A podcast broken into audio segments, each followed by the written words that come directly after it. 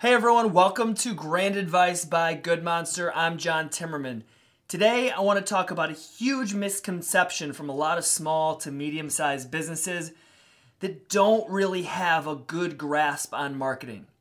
So, uh, whether you're a B2B company, a B2C company, you know, I don't mean this in a way that you should take offense, but there's a lot of companies out there that just don't understand marketing. Maybe they have grown their success through um, through bid work or through trade shows or through distribution systems that don't really need marketing. That landscape is changing rapidly as uh, decision make- makers age up and younger generations are starting to make the decisions because they're getting on Google, they're searching, they're watching videos, they're watching media, uh, they're doing their research on the website without actually contacting that company because they want to be educated before they make decisions. So that need for marketing and branding is more and more important as uh, the t- as time goes on, as technology is, advances. We get a lot of companies that come to us and just assume they need SEO. They just assume that, well, hey, we need to show up first in Google. We need to make sure that the people that are searching for us um, that that they find us. And while yes, that's true, focusing on SEO is not the place to start. And honestly, it's not the place that a lot of companies should even invest some time, their their resources in at a later time. You know, if you grow your company large and you have the extra money to make sure that you show up first, that's great.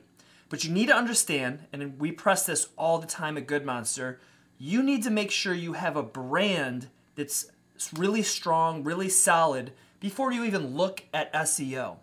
So if you're a brand that's focusing on SEO right now, your uh, your traffic, your uh, you know your business development, your growth in your company is really going to start to suffer because there's just so much media out there. There's just so much noise that if somebody even lands on your site that shows up first in Google, but they don't know who you are, it doesn't appear that you are trustworthy, it doesn't appear that you have any success, they're going to leave in two seconds. And all of that money and all of that effort that you put into showing up first goes immediately right out the window.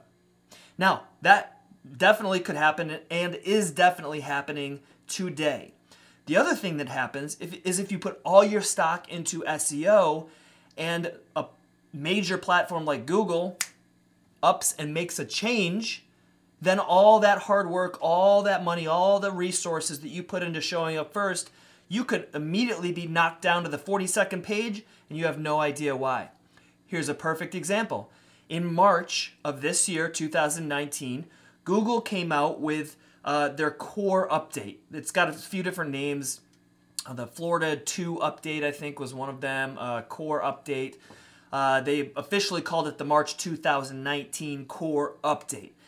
And when this happened, our clients, our SEO clients, as well as clients all across the internet, uh, or businesses all across the internet, started to see their rankings fall off a cliff like that overnight. All of a sudden, their websites were displaying weird. They didn't have site links, which is the little links underneath the listing. They weren't anywhere to be found for certain things. Their pages were, you know, their about page was ranking first, and then their homepage was nowhere to be found. Now, some of this settled out, settled down, and, and you know, people were freaking out, agencies and companies, and you know, trying to figure it out. Well, we figured out that healthcare companies um, and medical con- companies were, were, were hit the worst. Not really sure why. Um, e commerce companies were right up there, so e commerce companies really took a hit as well. Um, but Good Monster, the best we can come up with with our current clients is that putting really valuable content, mostly written content, but images also and videos, on all the pages on your website is becoming more and more important. Now, just stuffing keywords or pages and pages and pages of, of copy is not what we're talking about. We're talking about really valuable, easy to read, uh, good user experience content, just like you would normally expect if you were visiting a website. It should be easily digestible.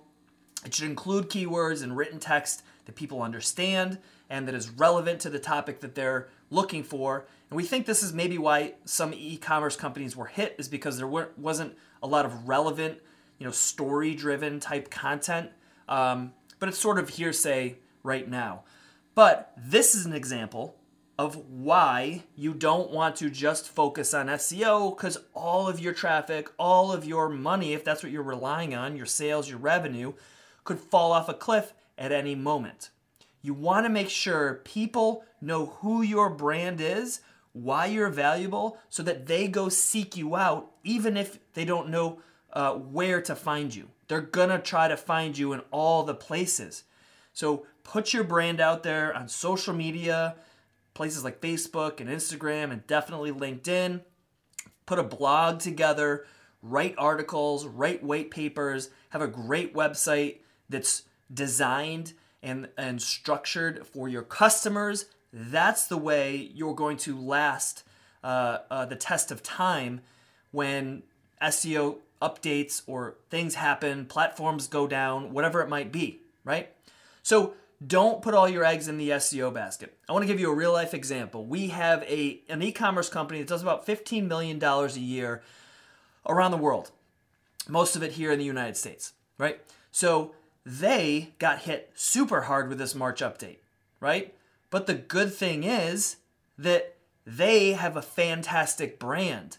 We use things like influencer marketing, um, really great design, uh, cool kind of story driven content.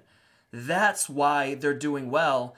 And this update crushed them. All of a sudden, they just kind of sort of vanished off of Google. They were down on like the 40th page one day, and then it cr- kind of crept up to the 20th, and they had links all over the place. Their sales really weren't affected. You know why? Because people weren't searching for them in Google and then clicking through and then making a purchase. They were looking for their emails. They were following them on social media. They uh, they come to the website regularly to see when they have a new product. They're fans of the brand. That is what is going to make you grow steadily, no matter what platform changes happen.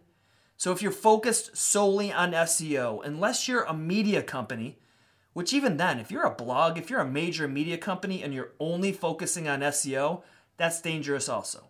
Most of the big players out there aren't. They have great social media, they have great people uh, bringing kind of traffic in, whether it's influencers or not. But the moral of the story here is do not focus solely on SEO, whether you're a local CPA or shoe shop or you're a $100 million manufacturer of uh, uh, heavy equipment or you sell shoes and you're doing pretty good at about a mil a year online, okay? Don't focus solely on SEO. So if you're not sure uh, what you need to do for marketing, and the only thing that you remember is SEO, like oh, if I do marketing, I need to I need to do SEO. Like that's not what you need to do. You really need to build your brand. Okay, that's what I'm trying to tell you today. Thanks everyone for watching or listening to Brand Advice. Remember, you can listen to this on Apple Podcast. Uh, or you can watch us on YouTube, LinkedIn, Facebook, or pretty much all the social media networks. Catch you next time. Thanks, everyone.